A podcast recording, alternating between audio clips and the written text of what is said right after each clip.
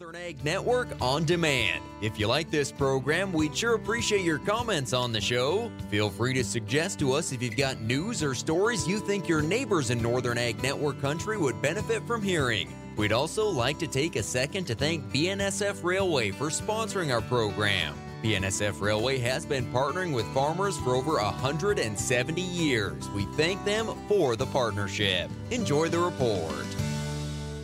Hi everyone, Colter Brown here on the Northern Ag Network with our Montana News and Agriculture. After two challenging drought years, we're badly hoping that conditions improve for agriculture in 2023. Of course, no way to say what the weather will do, but Lance Lindblom from 406 Agronomy told me that producers need to be ready to take advantage of the opportunity if moisture conditions do improve. We're looking better than we have for the last few years, but I think producers really got to be focused on this year that if we need to go, we're going to need to go. A lot of fertility on our winter wheat especially wasn't put down knowing that was so dry.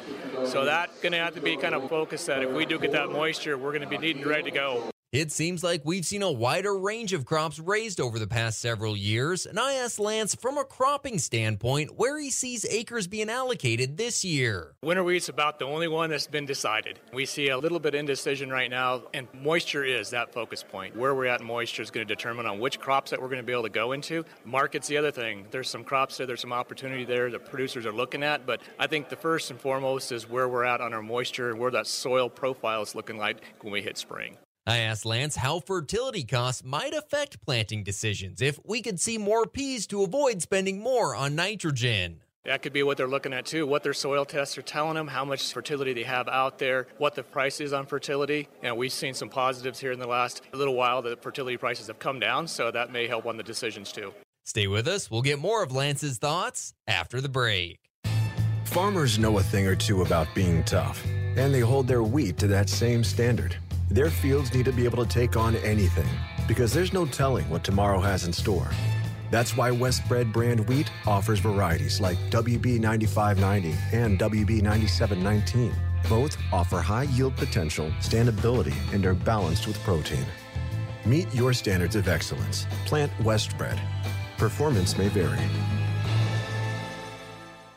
When it comes to cereal disease protection, Prosaro Pro 400 SC fungicide from Bayer makes all the difference. With three effective active ingredients for overlapping control of foliar and head diseases and a flexible application window for head scab, it's formulated to lower DON, protect yield potential, and promote superior grain quality. Prosaro Pro, the future of plant health starts here. Visit prosaropro.com to learn more. Always read and follow grain marketing and all other stewardship practices and pesticide label directions.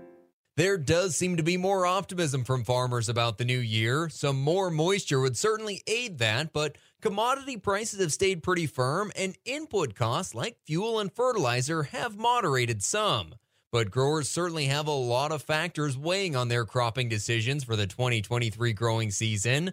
I've heard more talk about mustard and canola this year, so I asked Lance Lindblom from 406 Agronomy if he was hearing that as well. We sure are. Mustard is on a lot of producers' minds right now, which is really good. It really helps on our rotation. We've seen some really good crops behind mustard and canola, so it's exciting to see that they are focusing on that. The markets are helping that. Should help on our rotations, though, too. Lance also told me they're expecting their scouting program at 406 Agronomy to keep them busy this year. On our scouting program, we start contracting producers in the fall, and we want to make sure that we have days allocated. So if you're thinking like a, a, shop, we don't want to make sure that stall or that bay is ready this summer. We have time allocated. So the signups on that have been very well. We dedicated a certain amount of time for each producer. Depends a little bit on what their cropping system is. Of course, your pulses and your oil seeds are a lot more time consuming, so we have to spend a lot more time in the field with those crops. Always appreciate Lance and his agronomic insights. That's going to do it for today's program. From the Northern Ag Network, I'm Colter Brown.